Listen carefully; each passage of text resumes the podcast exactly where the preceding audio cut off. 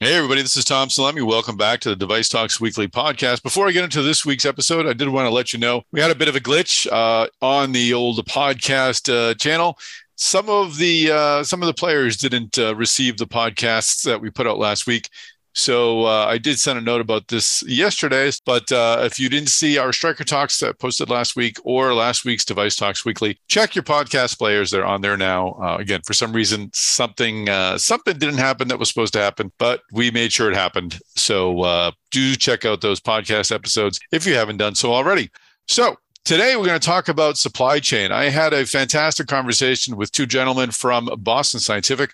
We spoke with Brad Sorensen, the Executive Vice President of Global Operations at Boston Scientific, and Paddy O'Connor, who's Vice President of Supply Chain at Boston Scientific. Some of you may have met Paddy O'Connor at Device Talks Boston. It's great to reconnect with him. And I spoke with them both about how Boston Scientific has been making adjustments to uh, manage the supply chain crisis that not only came on during uh, during the lockdown during the pandemic, but also uh, we talked a bit about what some of the pressures were prior to that. Uh, they've had some uh, some really interesting adjustments that they've made, uh, both with suppliers and internally with manufacturing.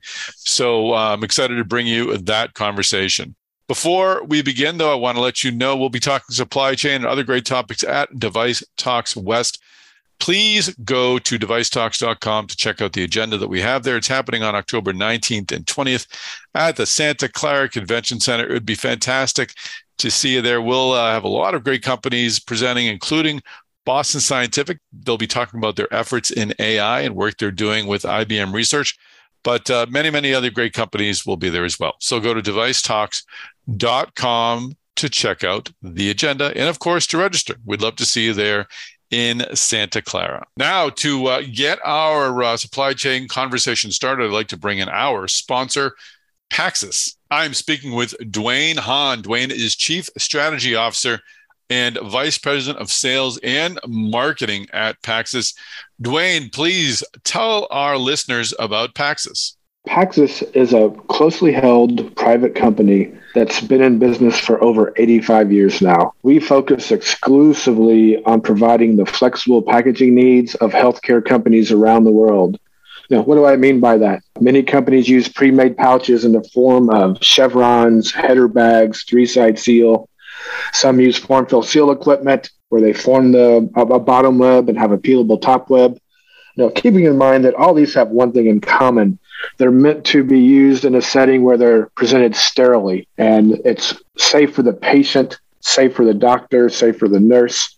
So there, there's a lot of know how that goes into that. A lot of people, I think, know what a pre made pouch is, they know what a form fill seal package is. But unfortunately, or fortunately, I guess it depends on how you look at it.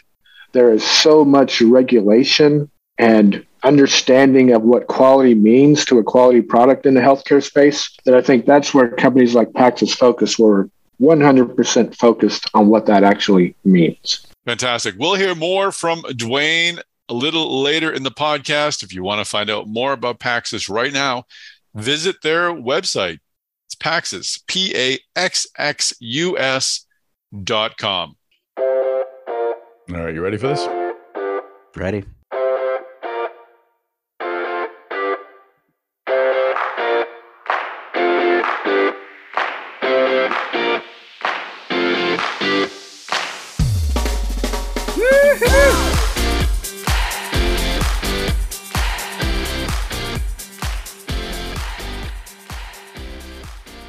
Chris Newmarker, is that you? It is. I'm here. Chris, it's me, Tom. I'm over here.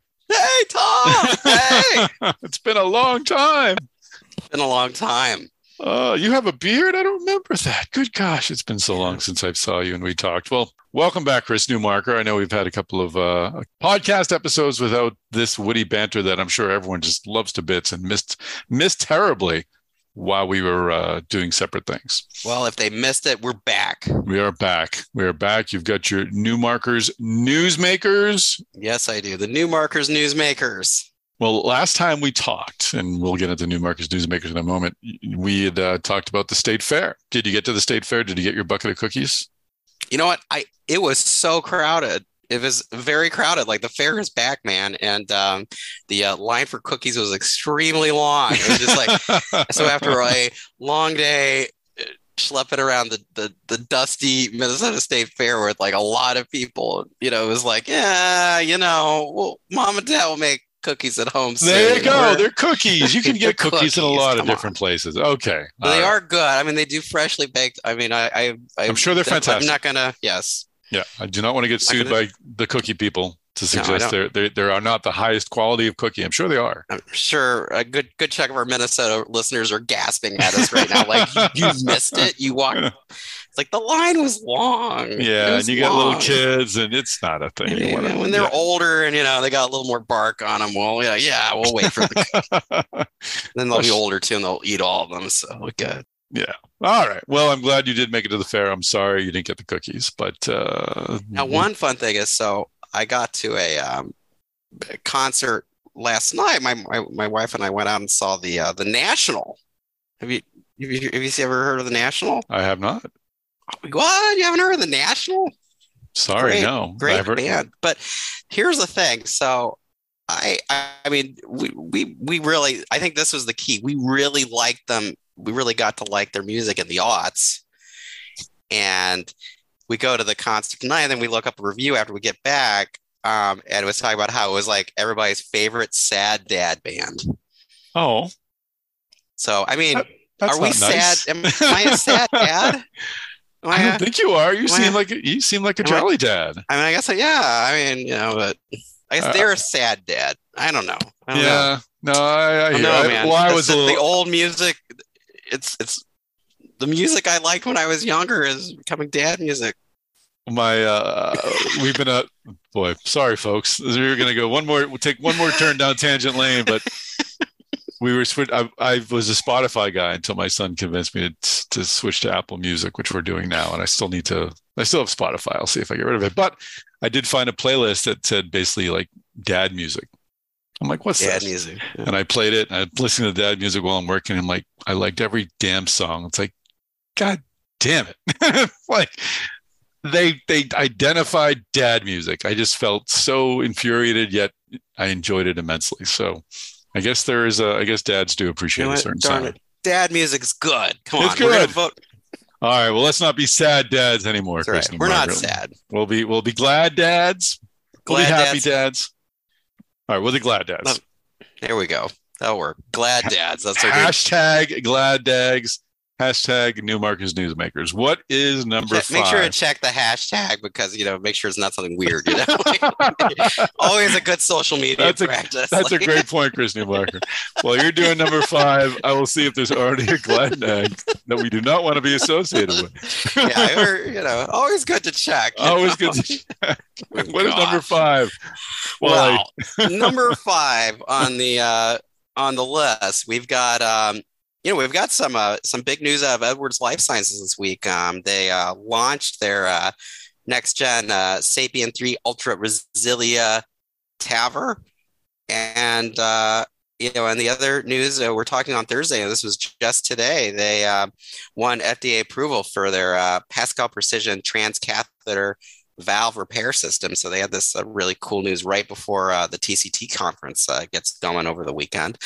Um, and uh, you know, Pascal Precision too. I mean, this that's interesting because that's like for uh, treating degenerative mitral regurgitation. So that's really like their bid to compete with uh, Abbott and their their MitraClip system. And you know, I, I was actually just including some stuff from an analyst note commenting that that some of the data TCT wasn't they, they weren't expecting a head-on-head comparison between Pascal Precision and MitraClip, but it, it sounded like the uh, analysts at Truist were at least hoping we could uh, you know glean it, glean a few things about how Edwards' uh, new system compares with uh, with Abbott's. So uh, so yeah, some really so Edwards like making some um, making some big moves this week. That's fantastic. TCT. Yeah, no, this is uh, this is really an exciting competitive space. I had a talk recently uh, with someone about, and we'll have it on the Medtronic Talks podcast about the drug-eluting stent sort of formation of the market 15 or so years ago, and this doesn't quite have that energy, but there certainly is a lot of uh, horse racing going on in this space. So it's it's cool Well, to and see. definitely like anything that involves like you know being able to deliver deliver you know implants of the heart you know, via catheter versus cracking open something somebody's chest. Um, I mean, definitely if uh, you know, Lord forbid I need that in coming decades, like uh, like it'll it, it'll be it'll be great if like all that kind of stuff is you know available in a much you know less invasive way. So Absolutely. yeah, exciting to see that roll forward. Right. Before we go on to number four, I have looked up Glad Dads. It seems pretty benign. Uh, there we go. All right, good. Well, someone said listening to James Taylor makes me feel like a father for some reason. All dads love James Taylor, which isn't true. I'm not a big James Taylor no, fan. But it was hashtag rad dads, sad dads, mad dads, and glad dads. So glad dads. All Glad- right, there All we right. go. what is number four in the Newmarkers Newsmakers? Glad Dad Newmarker. Uh, number four on the list, we've got uh, Verily, um, you know, receiving a, uh one billion dollar investment led by their uh, Alphabet, uh, you know, parent company, and at the same time, like the Google, this like you know, Google sister company, um, you know, announced uh, you know multiple leadership changes, you know, including um, their you know their founder Andy uh, Conrad is now going to be uh, the executive chair of the board, and they're promoting. Uh, you know, current president, uh, you know, Stephen uh, Gillette into the uh, into the CEO role. I, I, do you think I pronounced that right? It's Gillette. I will go with Gillette. Uh, Gillette. yes, we'll say G I L L E T T, but it could be Gillette. Yeah, sounds good. So he's he's getting promoted in the CEO role, and uh, you know, just uh, just showing that um, you know that it's uh, you know, well, actually, like it's it's interesting. I mean, even when we got the article out, I noticed that you know on, on a recent you know episode of our podcast, I mean, you had Stephen Oesterle on here, formerly of Medtronic, and he was saying that you know he was still all in on Google and Verily, you know, because he said technology is the only logical way to deliver health care to a massive, fast growing population, and you know this this sure seems like uh, you know the people over Alphabet and and Google are you know very much in on this as well, you know, and you know they're putting the money in, they're you know, making some leadership changes as they uh, you know plan to get uh, you know, uh, you know, they they plan to you know expand Verily and its uh, precision health business. So Yeah, he, he gave me a, a good verbal rap along the uh, along my nose when I suggested that Verily was maybe a disappointment. Uh, he he disagreed politely, but uh, but vehemently. So uh, yeah, that was a good interview. Folks want to find that past episode, but yeah, no, I mean uh, it, it's. I'm not betting against Verily, that's for sure. not certainly not with a billion dollar investment. So I wouldn't bet against Google. They seem to know how to do They- a few things. they, they, they, get- they get some stuff figured out for sure. Yeah. All right. Let us move on to number three on the new Markers Newsmakers, Chris. Hey, number three on the list, we've got uh, Johnson and Johnson announcing a, a five billion dollar uh, share uh, re- repurchase. You know, this is the type of move that can like you know help shore up uh, the value of the company's uh, you know stock. Um, and uh, you know, the J and J CEO was uh, talking about you know the company's strong cash flow, lowest level debt in five years. You know, um, you know, saying this was just. You know, a show of their their confidence in the company. Um, the, the the one interesting thing that's happening at the same time that they're doing this is that they're uh, you know engaging in a complex you know legal maneuver right now to shield themselves from you know potentially billions of dollars in in lawsuit payouts related to you know women who who claim that their uh, their baby powders uh, you know caused uh, caused cancer. So um, you know it's uh, you know so you know they're they're kind of you know trying to uh, it's, it's it's this legal maneuver we're seeing more companies doing where they create LLCs, move the liability over to them. The LLC, you know, uh, files for bankruptcy, and uh, you know, right now actually, um, there, uh, you know, there's a uh, major appeals case involved with this, uh, with what they're doing, and the uh, in the uh, you know U.S. Court of Appeals for the Third Circuit, and it sounds um, there's actually a, re- a recent New Yorker article about it. But it looks like it's going to be uh, um, it could be a major major case for corporate America. So so they're No. they're doing this these these complex you know you know what appears to be controversial legal maneuvers around the, the talc litigation at the and, and at the same time they're doing a five billion dollar share repurchase. Certainly will be a, a, practice to watch. Yeah. Obviously, this, these sort of uh, lawsuits aren't exclusive to uh, to medical devices or Oh, J no. and J. So uh, Yeah. for sure. All right, what is number two on the New Markers Newsmakers? you know, number two, we've got uh, Smith and nephew announcing a positive data around their uh, bioinductive implant. Um, you know, it's uh, this is for rotator cuff repair, but it's uh, you know, it's it's it's it's an implant that you know is, is meant to like encourage the the body's natural healing process to kind of like uh, you know change the the course of uh, of tear production you know tear tear product progression sorry uh, in the uh, in the shoulder so uh, you know, get it get it to return to normal activity so so a lot of interest in this. This is one of the most read stories on uh, on Mass Device this week. So so yeah, some positive data. They're uh, they're moving uh, moving forward with the technology. Fantastic. Well, this is uh, as a, as an aging person, I am uh, all for anything that will make repairing shoulders easier because my right shoulder is really starting to bug me a lot. And uh, yeah, let's figure this out for Tom. Let's do it for Tom. I've noticed a bit of knee aching occasionally. Sometimes, mm-hmm. you know. Here we go. Yeah. Hashtag ouch dad. Yes, for sure. Glad dads. what is number one on the Newmarkers Newsmakers, Chris? Number one on the list. Well, number one on the list. I mean, we have our um, our big 100 port, report. Our MedTech Big 100 report is now out in full on medical design outsourcing. There's a link on the homepage. This is uh, one of the biggest projects we do all year. Big project, Big 100. Uh, you know, it's the 100 largest medical device companies in the world. We've got you know data on annual revenue, employee numbers, uh, R and D spend, you know descriptions of all the companies, headquarters, you know, and uh, and we you know we're you know spinning out all this uh, you know content around it, including a, a really good uh, story that our uh, senior editor Danielle Kirsch put, put together. And we posted this one on Mass Device because you know had you know MDO is more of a technology website. Mass Device is more of a business website. So we have a mm-hmm. story on Mass Device about the you know ten largest medtech employers, and and and and you know we're kind of saying like what do their employees really think? We looked at reviews posted on uh, Glassdoor, and uh, you know we kind of found like a lot of the, the reviews actually the you know employ you know the uh, employees were were actually em- expressing that they're you know happy to be part of you know companies that are you know working on you know life improving life saving technologies you know and then you know of course we've got you know some of the complaints you'll get from people when they work for really large corporations you know talking about you know bureaucracy or, or whatnot uh, but uh, if you're you know i you know you can uh, satisfy your curiosity by going to mass device and looking up uh, the, the 10 largest medtech employers and what their employees really think. You can you know find out who the largest companies are by by employment, and uh, you can get some uh, some nice quotes from you know Glassdoor about you know the pros and cons that you know people say around you know working at the different companies. Yeah, and some of these are uh, you know again these are anonymous uh, comments about work workplaces. So take what put the value into them that you want, but uh, they seem like they're uh, coming from the heart, and you know they're they're interesting to sort of get a, another look. We talk obviously with a lot of the yeah. senior executives of these companies about culture and things like that. They may see things one way from the top looking down, but it's yeah. interesting to see how those who are the recipients of uh, of this leadership how they see things. Exactly. So, what do the rank and file really think? Yeah. I would be I if I were in charge, I would certainly be taking a close look at these comments and uh, and taking a measure. And I'm yeah. sure they are. Yeah, I'm sure they are.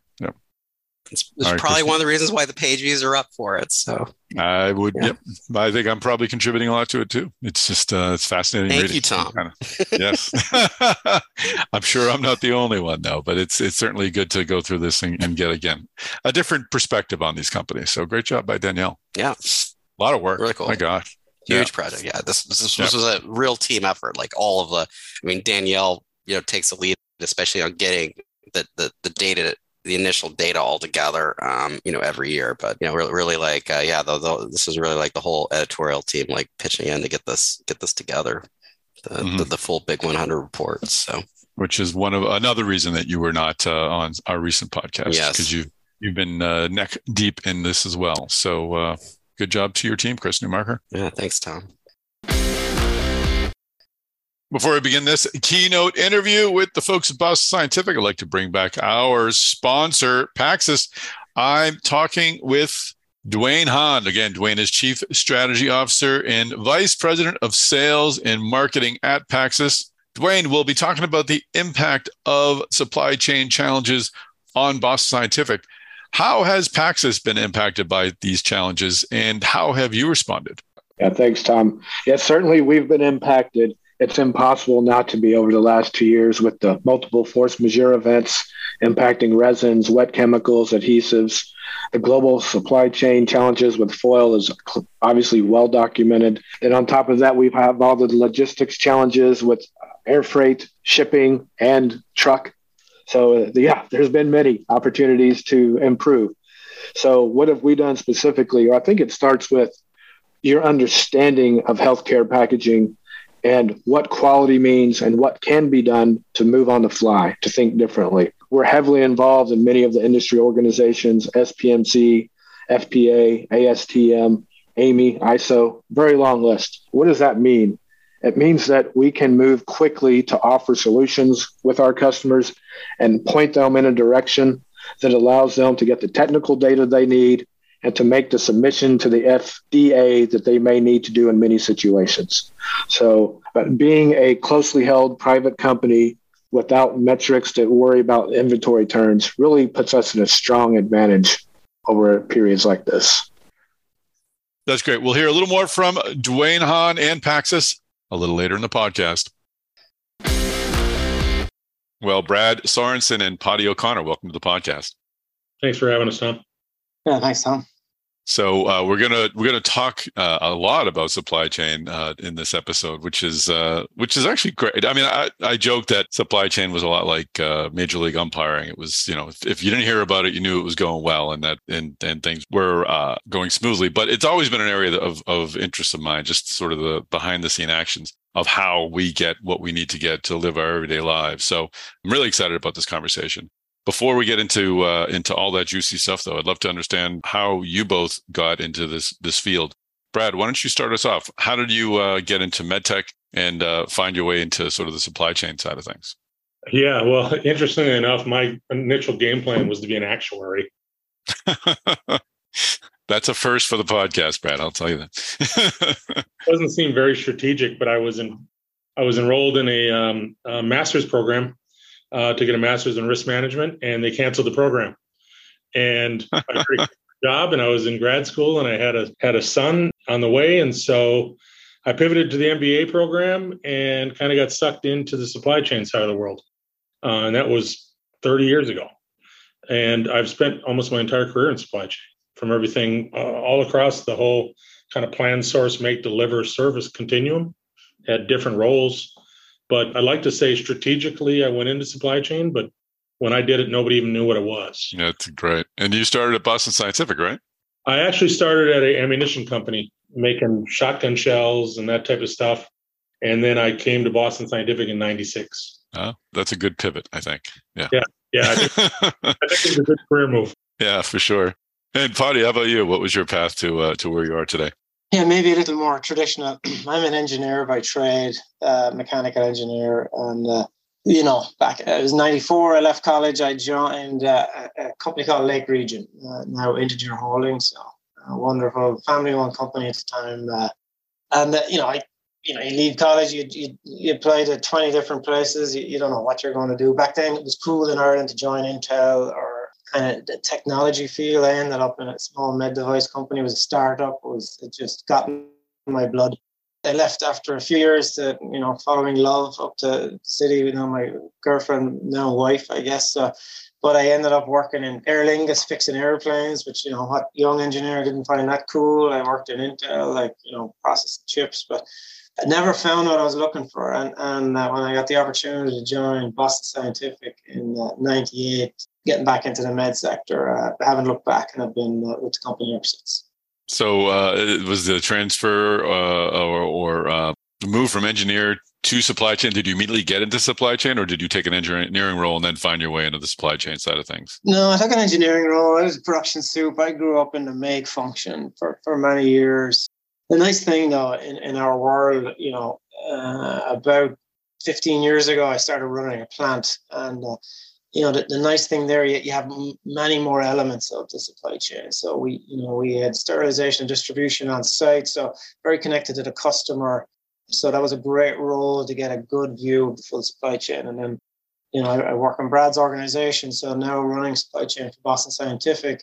Before this role, I, I had an opportunity to run kind of distribution, customer service, or planning organization. So kind of got more formal kind of training, I guess, in, in the breadth of supply chain. And, and again, maybe maybe against uh, wasn't wasn't really what I was uh, wanting to do, but kind of in hindsight, see the value of, of spending time in those verticals uh, to, to round out. And and truly, I think you know the organizations today that can can call themselves end-to-end organizations. And i won't say we would call ourselves that yet. We certainly aspire to it. It's going to take leaders working in all those verticals and having those experiences to be able to see all the way through supply chains in my view. So i was just very fortunate with the set of experiences i got um, i actually think Paddy's underselling it a little bit when asked is a strong is maybe not a strong enough term. When i asked Paddy to take over distribution and planning I think his first response is, "There's no way I want to do that." And I, I remember telling him, if you at the time I was running global supply chain, and I said, if if you want to sit in this seat, you got to do this job because you have to understand how this whole thing goes end to end. And mm-hmm. uh, he was in it for a few months before he came back. He said, "Okay, I, I see it. I get it." originally, it was a bit of a. I had to put him in a bit of a headlock. I'm sure he doesn't hold a grudge, right, Paddy? It's all forgiven. It's not the first headlock, and likely won't be the last. so let's uh let's take a look at the uh at where we are today with, supply chain.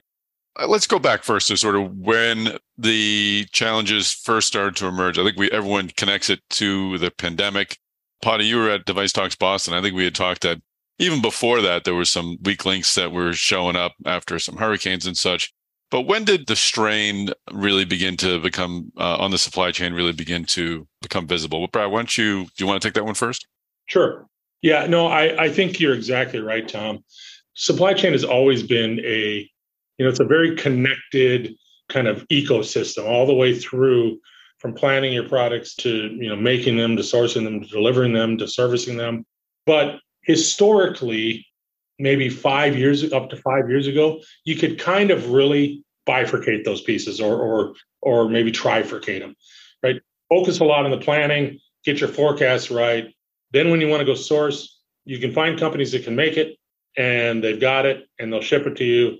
And then you just need to make it, which is if you need people, you go hire people and then you know you ship it around the world. I would say probably over the last, you know, probably three years pre-pandemic, we started to see some signs of supply chain challenges. That showed up in places like sterilization, where there was massive consolidation hmm. in industry, which started to take capacity out. Right. We saw a couple, you mentioned the hurricane, right? We saw a couple of, you know, big, broad natural disasters. I mean, the hurricane in, in Puerto Rico wiped out a lot of the medical device industry on that island for quite a while. Luckily, we were in front of a lot of that with some investments we had made. You know, we've always been really focused on being resilient. And so we were back up and running within a couple of weeks, but a lot of the industry wasn't so lucky. I go back five years, maybe ago, I've got presentations around hey, here's the upcoming storm in the electronic component space where we were seeing consolidation of chip manufacturers. We were seeing, you know, iPhone sales and Android sales explode and sucking up more and more chips and more smart you know your fridge can talk to you. And we started to see some of those pockets emerge. And at that time we a lot we realigned the way that we source components. But then covid kind of just threw the deck of cards up in the air hmm. uh, where you know those places where there was fragmentation those suppliers that were maybe on the you know the edge of competitiveness just started to leave the industry. And then you roll on top of that fundamental distribution challenges, which have really kind of manifested during COVID. Previously, if you wanted to ship something somewhere, you, you could ship it.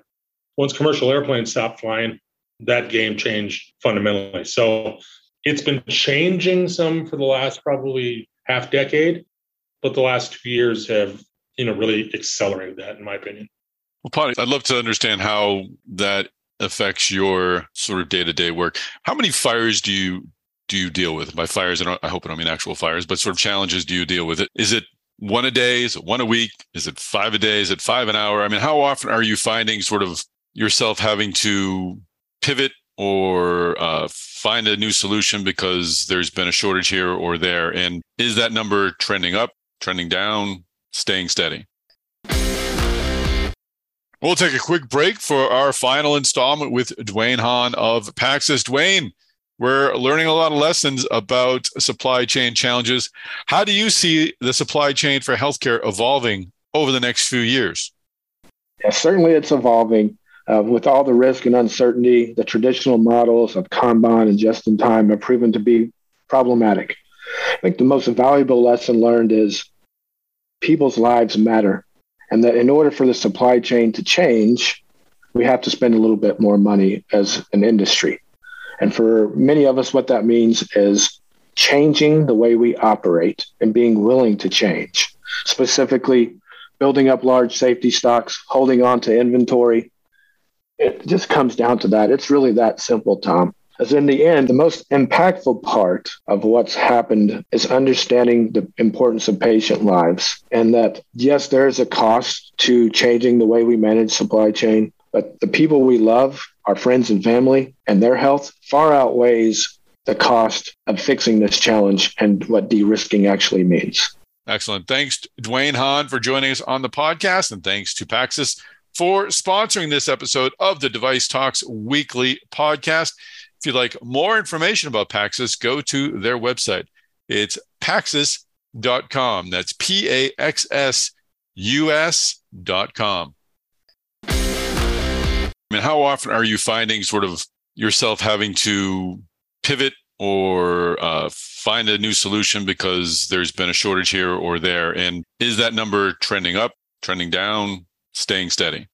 So, you know, we have probably just under 20,000 UPNs, you know, many families. So I would say big fires where I'm on calls, like, hey, we need to talk about this. You know, there's, there's probably a new one every week or two. But what's under the you know under the under the water in the plants in the, in the sourcing organization, they're probably for every one I see, there's probably a hundred more. Would be my guess that the team are knocking down and dealing with. Mm-hmm.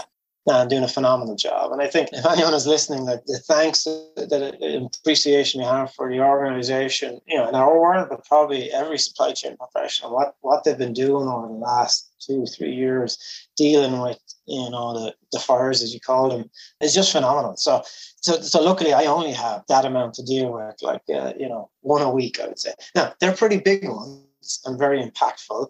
So we, we review all the fires, you know, at least uh, all the ones that have a meaningful impact. Uh, you know, we pivot our business, how we run our business. Like Brad, but post pandemic, when the pandemic hit first, we went to like daily calls for an hour every day, like 6 p.m. You know what's going on, and, and those type, those early days were around you know safety and protocols and we, we didn't really feel the wave of supply chain challenges probably for they started six months uh, probably later as we were kind of firing back up and suddenly labor became a problem. But thankfully we're pretty vertically integrated so a lot of that problem was our own so we, we kind of got through that muscled through that. But today as you said it, it is about component supply and the ecosystem that feeds us.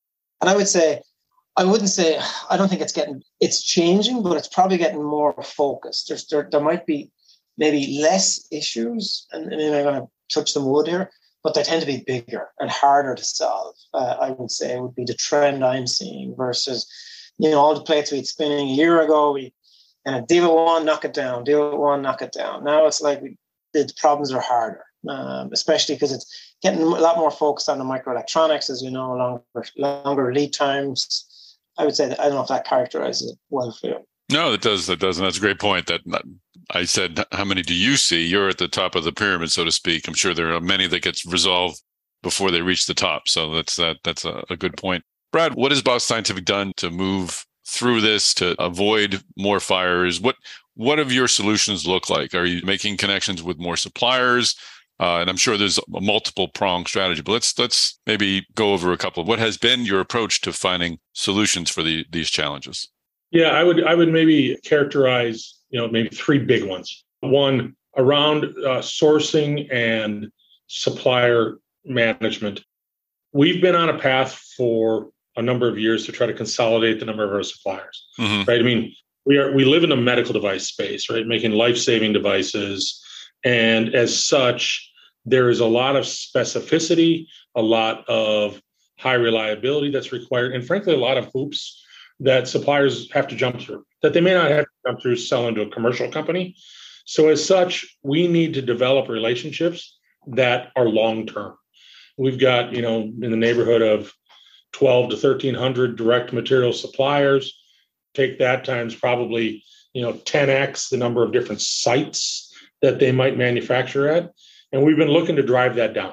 We've continued to organize our commodity teams and to move to more strategic suppliers. In addition, we've started to reach more directly into our supply chain suppliers we used to call tier two. So we would buy from a distributor or from a uh, someone who did a subassembly for us. Now we go direct to the supplier again because we need to make sure we've got that relationship in place. Uh, as Paddy said, we're highly vertically integrated. That's been good for us, I think, in the supply chain world in these challenges, relatively speaking, because we own a lot of this. The downside is that means we might be buying lower value, just from a pure dollar perspective component from suppliers, which means the leverage we create with them almost has to have an emotional aspect. Hey, remember what we do for a living. We're not making, you know, we're not selling stuff at, uh, you know, the local toy store here. We're making devices that save people's lives. So we've realigned how we source, who we source from, and those strategic relationships. Two is really to deal with what has truly been a global labor shortage. It's been more acute in the US, but it's hit us everywhere. Part of that was, you know, just general wage inflation. Although we don't like the cost of that per se, that's relatively easy to deal with. Right? You give people raises and, you know, the at least the supply continuity problem goes away. The bigger issue is, however, that we used to, if we wanted to hire 200 people because we had capacity growth that we needed, we'd just put an ad in the paper and do an open house and we could hire them. That's not the case anymore. Frankly, just getting enough people to work has been difficult. So we've undertaken a very aggressive path to really remove, try to remove the human labor dependency for things that machines can do. As an example, 30 ish percent of our people look through microscopes every day and make a go no go decision. Is this product good? They inspect it, et cetera. Automated machine learning has really moved the ball on a machine's ability to do that. And quite frankly, that's probably not the most rewarding work that our workforce is doing um, anyway. So we've started to put in more automation in those type of places to augment our direct labor capability, and in parallel, undertaking a dramatic change management uh, approach through a program we call Grow, which is really around upskilling our direct labor, creating a better career path in places that have more value add. And then finally, um, we've been retooling our entire distribution network. So, where we build product, how we ship it. Historically, we would build centers of excellence, build product in one site, and it would feed the rest of the globe. But with the challenges of distribution, and the cost increases in distribution, we started to go to more dispersed technologies um, across the globe so that we're building locally so that we can source more locally so we can ship more locally um, i wouldn't confuse that with kind of just in time mentality which used to drive to that which i think oftentimes was very much more expensive mm-hmm. this is really about you know just the, the pure time and effort it takes to move ship something from Minnesota to Malaysia is prohibitive for for supplying the overall world uh, demand. We actually started moving some of that capability around the world so that we've got it where we need it. Well, that's interesting. That's a lot to unpack. Let's start with the sourcing. You mentioned consolidating suppliers.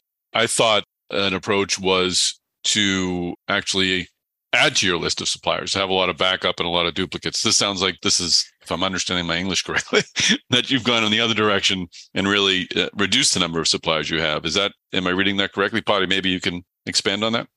Yeah, no, no, you, you heard correctly. So, the point is um, building like strategic partnerships with your with your supply base. So you're kind of in it together. Therefore, So when the chips are down, that you can rely on them and actually create value together. You know, peace times, as we say. In the moment, it is truly about supply. So there, of course, is it places where we need or we'd like to have redundancy. There's places where we don't have it today, we'd like it. There's places where we do have it that we're glad we have it.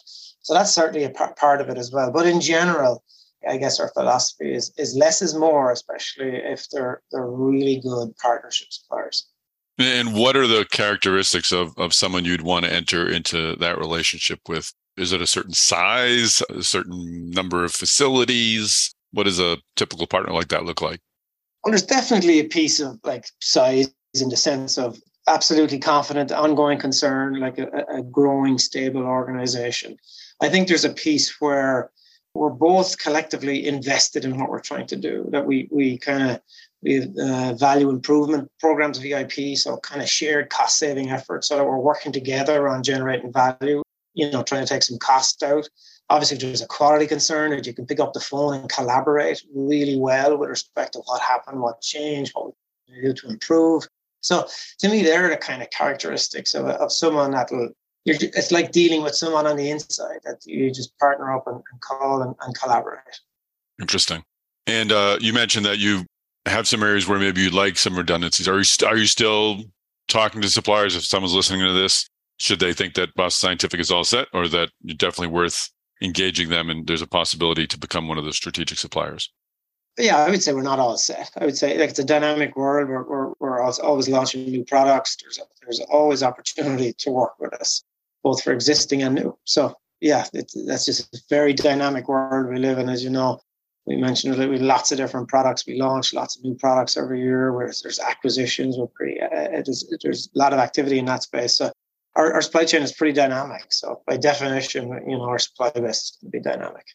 So we'll include your cell phone number in the uh, in the podcast notes. Is that all right? yeah, you get, yeah, you get me on Instagram quicker. So sometimes, sometimes redundancy, just for the sake of redundancy, is actually kind of like a, a false sense of security.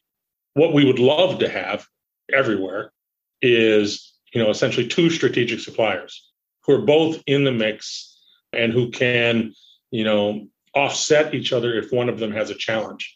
Um, you know worst case scenario is you got a single supplier and they're not a good strategic partner. Next better is having a single supplier who is a strategic supplier strategic partner and then best is having a couple good strategic um, uh, partners who we can kind of share the risk with, if you will. That's a great point.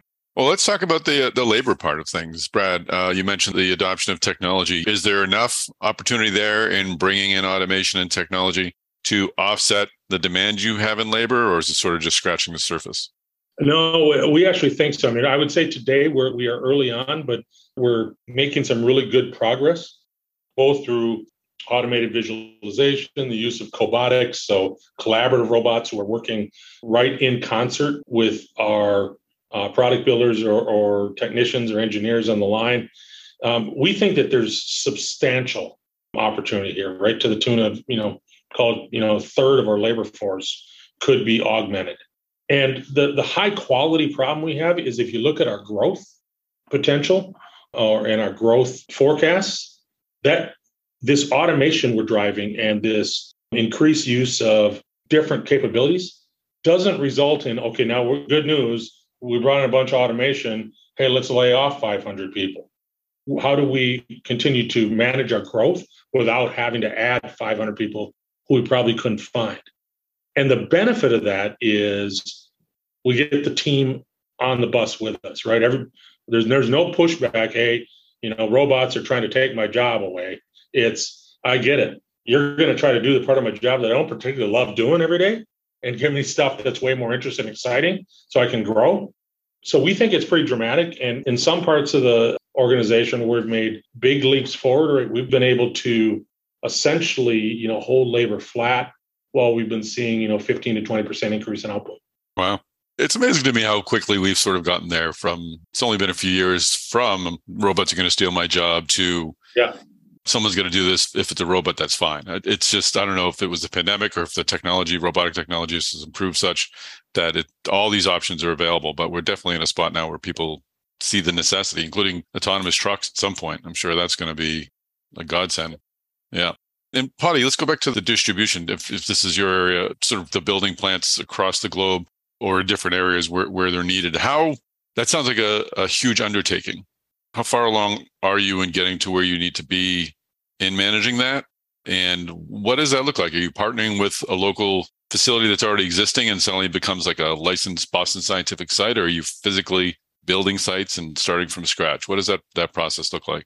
Largely, it's leveraging footprint we have. I, I, there will be additions, as you know. There's long lead times associated with that, but you know the good news is we have plants in Latam and in the US and Europe and in Asia. So, so we kind of have a dispersed footprint and, and concentrated in four kind of those four big areas. So, so what we're trying to do is move products within our existing footprint, which is faster, more cost effective, and leverages the capabilities we have today. So, although, you know, as Brad said, we are growing as well. So, we are looking at where else in the world we should be doing business and, uh, and then thinking, you know, through the lens of all our learnings the last two years, you know, how does that inform those decisions? But right now, it's kind of leveraging the footprint we have.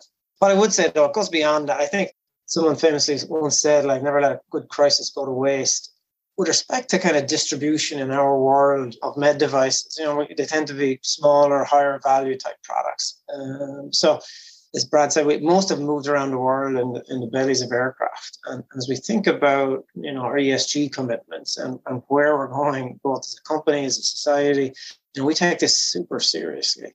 And actually, one of the I, I, see I see the, the moment we're in today as a catalyst to make progress in that space. And uh, to me, I'm super excited about that. As we think, like not just about how we move product between A and B, because sometimes we go A, B to C. Like, can we just go straight straight from A to C? What does that mode look like? Why, you know, maybe maybe inventory isn't the most important metric anymore and, we and we leverage some investment to, that that creates value with respect to both cost and the environment when we think about carbon footprint it's becoming a more standard measure it's in our in our company we're, we're really trying to be serious about that and I think it'd be great when industry uh, catches up with some standards in that space that we can all kind of play in that space on a level playing field, which I think will come.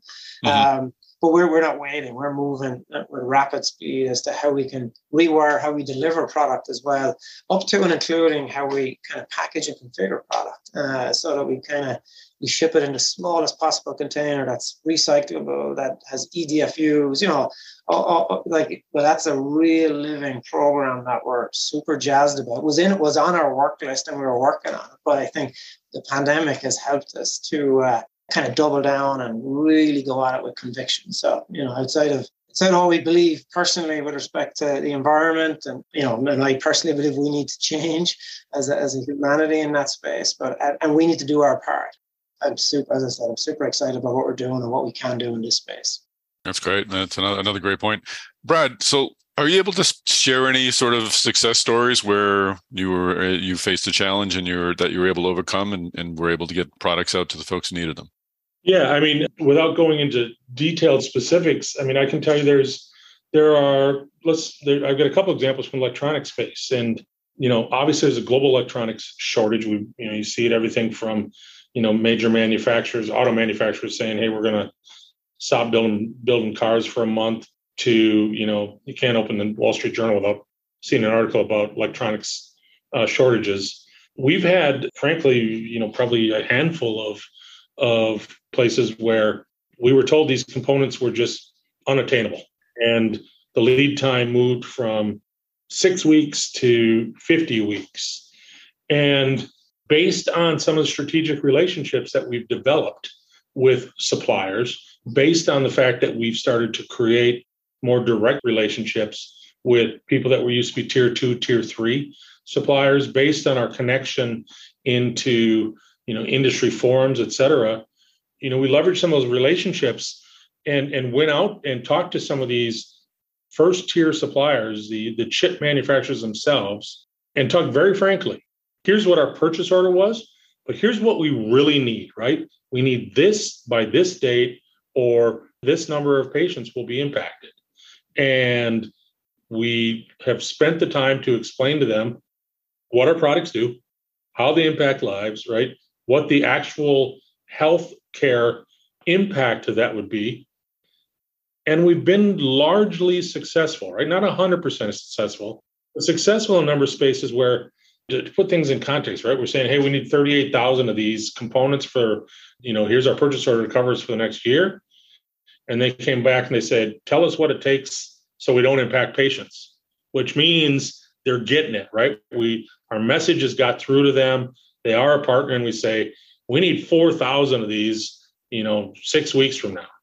And, you know, senior level executives in those organizations said, okay, you've got my commitment. You will get 4,000 units. We will talk to other customers who we know are taking this for inventory. We'll give you 4,000 of them and we'll keep you alive. Now, when we sit and look at like, you know, inventory reports, it continues to be red because you know, we don't have the six weeks of safety stock we'd like. We got two days, but we've gotten commitment. Hey, they'll keep us running so that we can continue to, to provide uh, products for our customers and our patients. As I said, we, we're not betting 100% in that world because sometimes they're just pure physics of here's how long it takes for, you know, kind of the, the gestation period for those products to flow through. But where they've been able to find available inventory and divert potentially just to just to help us. We've had good pro we've had good progress, and I think it's my dad used to always say, and, and I've heard other people say it. You know, the time to to make a friendship is not when you need it. Mm-hmm.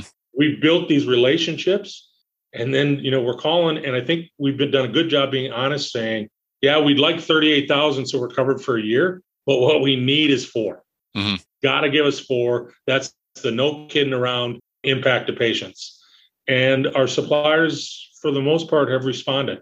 I think have uh, appreciated our our honesty there. That's great. Paddy, any uh, anything come to mind with that question? Yeah, I've got several, but one that's totally different to the one Brad brought up.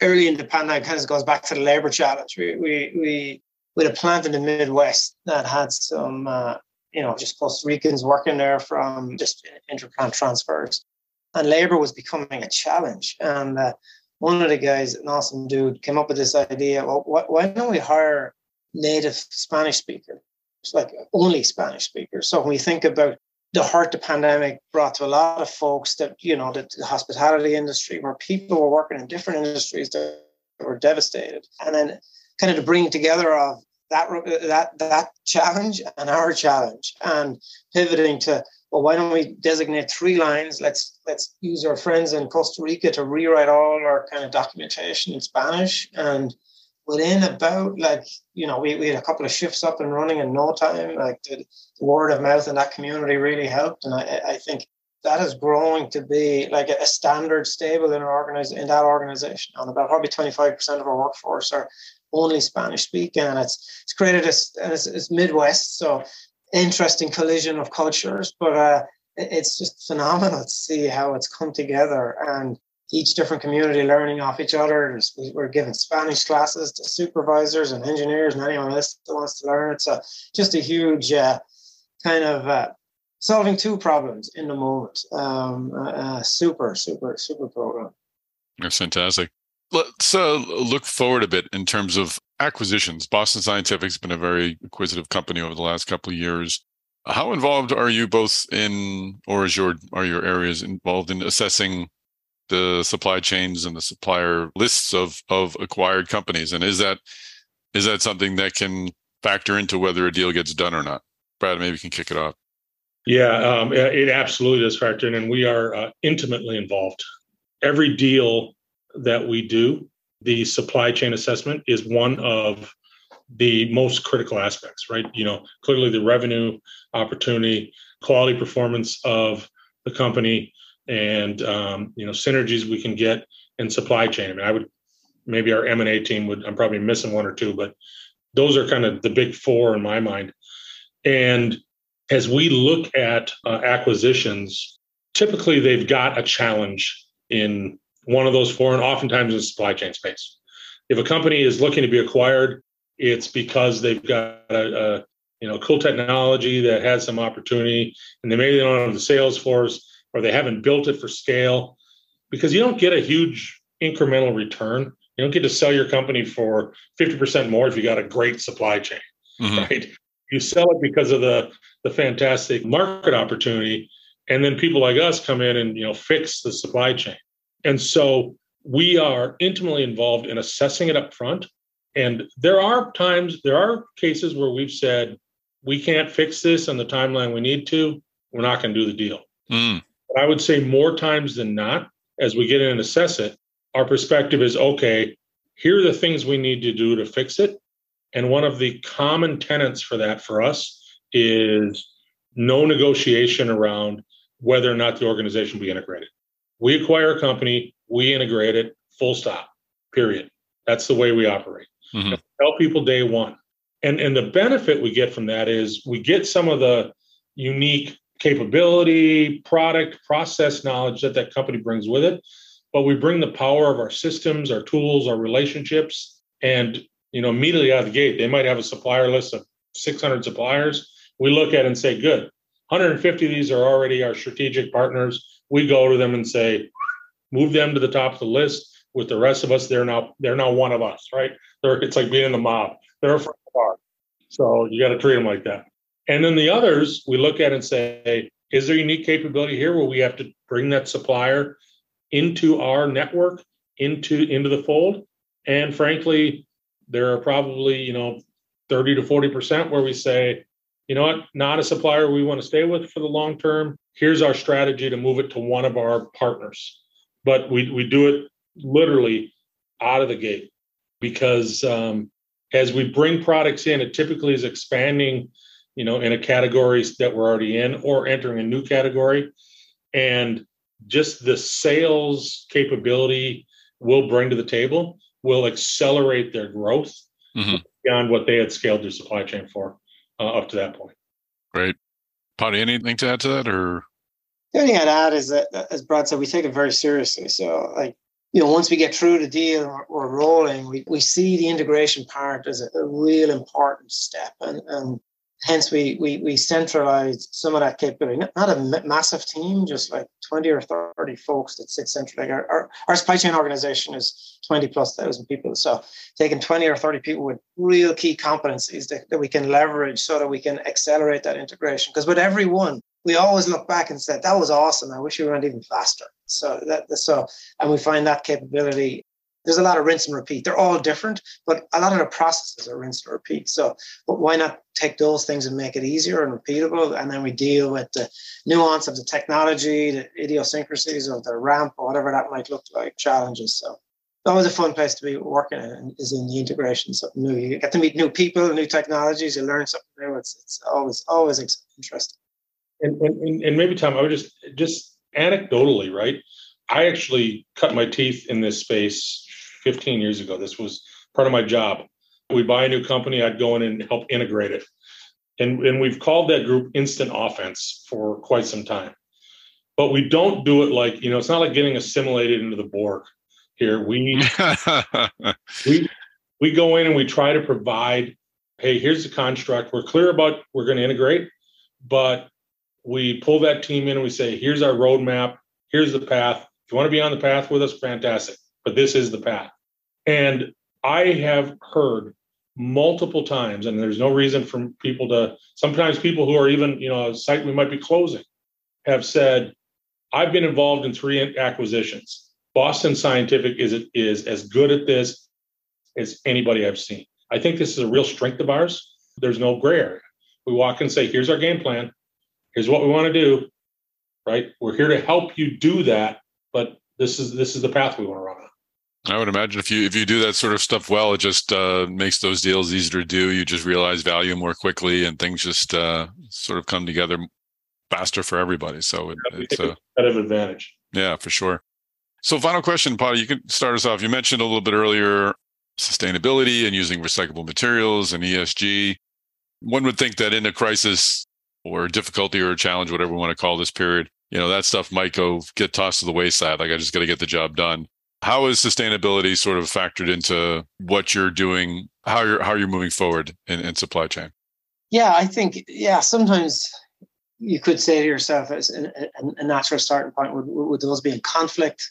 I think exactly the opposite. I think they work absolutely hand in hand. So if you if all you care about is money and cost, then the good news is like putting things on the ocean versus in the air is much less expensive not as inexpensive as it used to be, but compared to air, much less expensive. When you look at carbon footprint, it's 30x less of, a, of an environmental impact. So, how do you wire your network to make that true and still have the agility and service needs uh, for your customer base?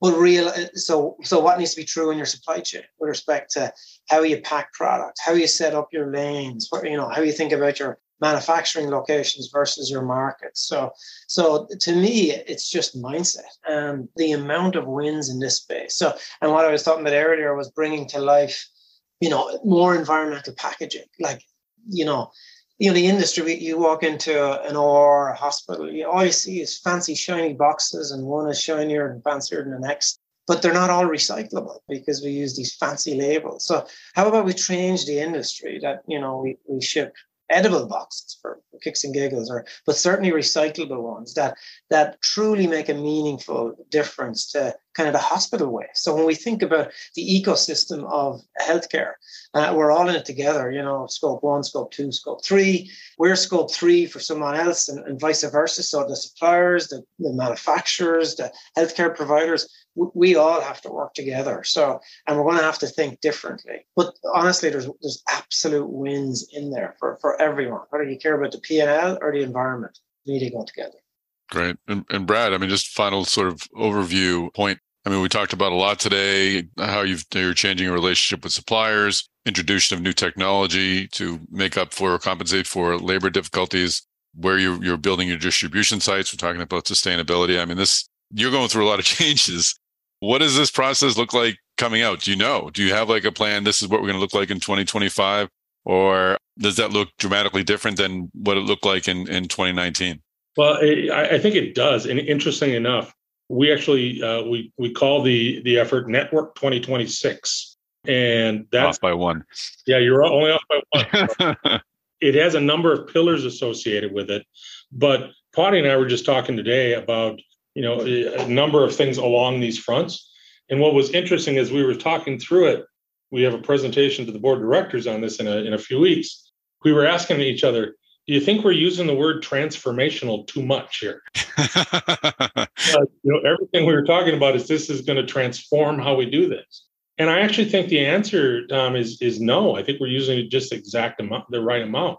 You know, not to get too you know esoteric here, but you know, it isn't lost on anybody within Boston Scientific that at the end of the day, right, we make medical devices that save lives. Our products have to be where patients need them when they need them or you know bad things happen. I always tell my kids right we're not going out and grabbing healthy people off the street and implanting devices in them. These people have fundamental health issues that they look to us. Maybe they look to their doctor and their doctor looks to us to help resolve.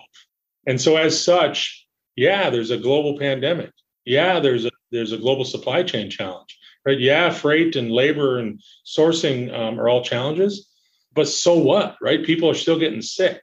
And we still, and so we have to figure out how to change this. And I don't think that those, the changes that are need to be made are incremental. We've got to fundamentally think about some things differently, like where we build it, how we buy components, how we move stuff around the world, or there are very real life implications far beyond, you know, the P&L statement. So it's going to be a lot different by 2026. We got a roadmap. My guess is there'll be a couple forks in the road where we'll turn left or right that we don't see yet as things come come about. But I like our strategy as we sit here today. Fantastic. Well, that's uh, I think a really strong point to end on. I learned a lot, and uh, continue to find supply chain even, even more fascinating than they did at the start of the conversation. So, thank you both for your your time and insights today. Okay, thanks, Tom. Yeah, thanks, Tom. All right. Glad Dad, Chris Newmarker, hashtag Glad Dad. Where can folks find you on social media other than under the Glad Dad, hashtag Glad Dad uh, thread, I guess is the term. Don't, don't start a new nickname for me, Tom. Like, I don't want that. You don't want that. All right.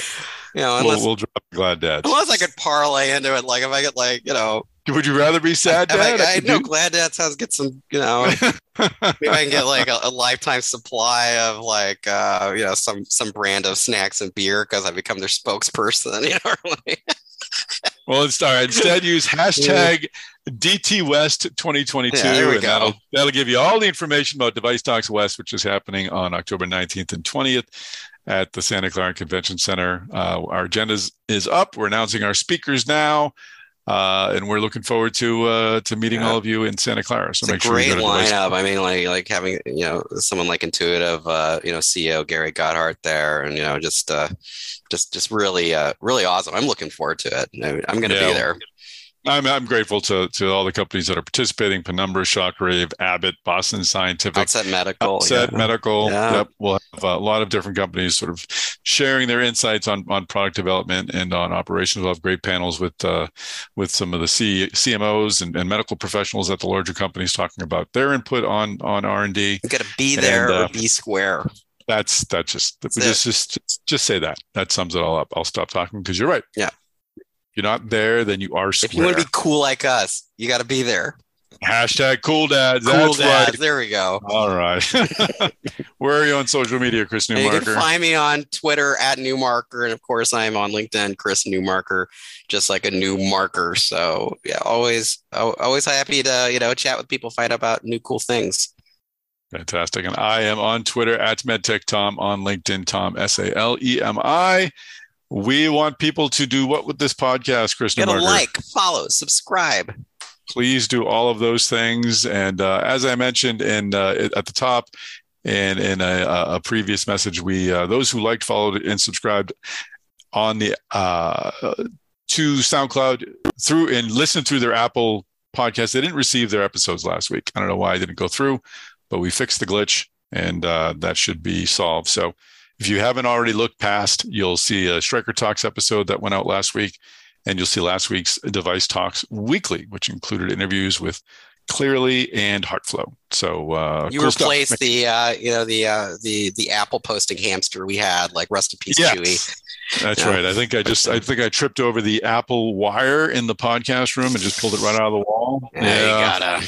Yeah, I'm so clumsy, Kristen Marker. It's just insane. So, uh, all right. So make sure you subscribe to this podcast so you'll get Stryker Talks, Intuitive Talks, and Device Talks weekly on that channel. And of course, subscribe to Medtronic Talks. They have their own channel and uh, a lot of great content going that way as well. We'll have a new episode coming out uh, two weeks. A wealth of med tech and med device information, veritable Yes. flood of it. It's It's a it's a it's a it's a torrent. You're right. Yes. Flood, torrent, whatever, gusher.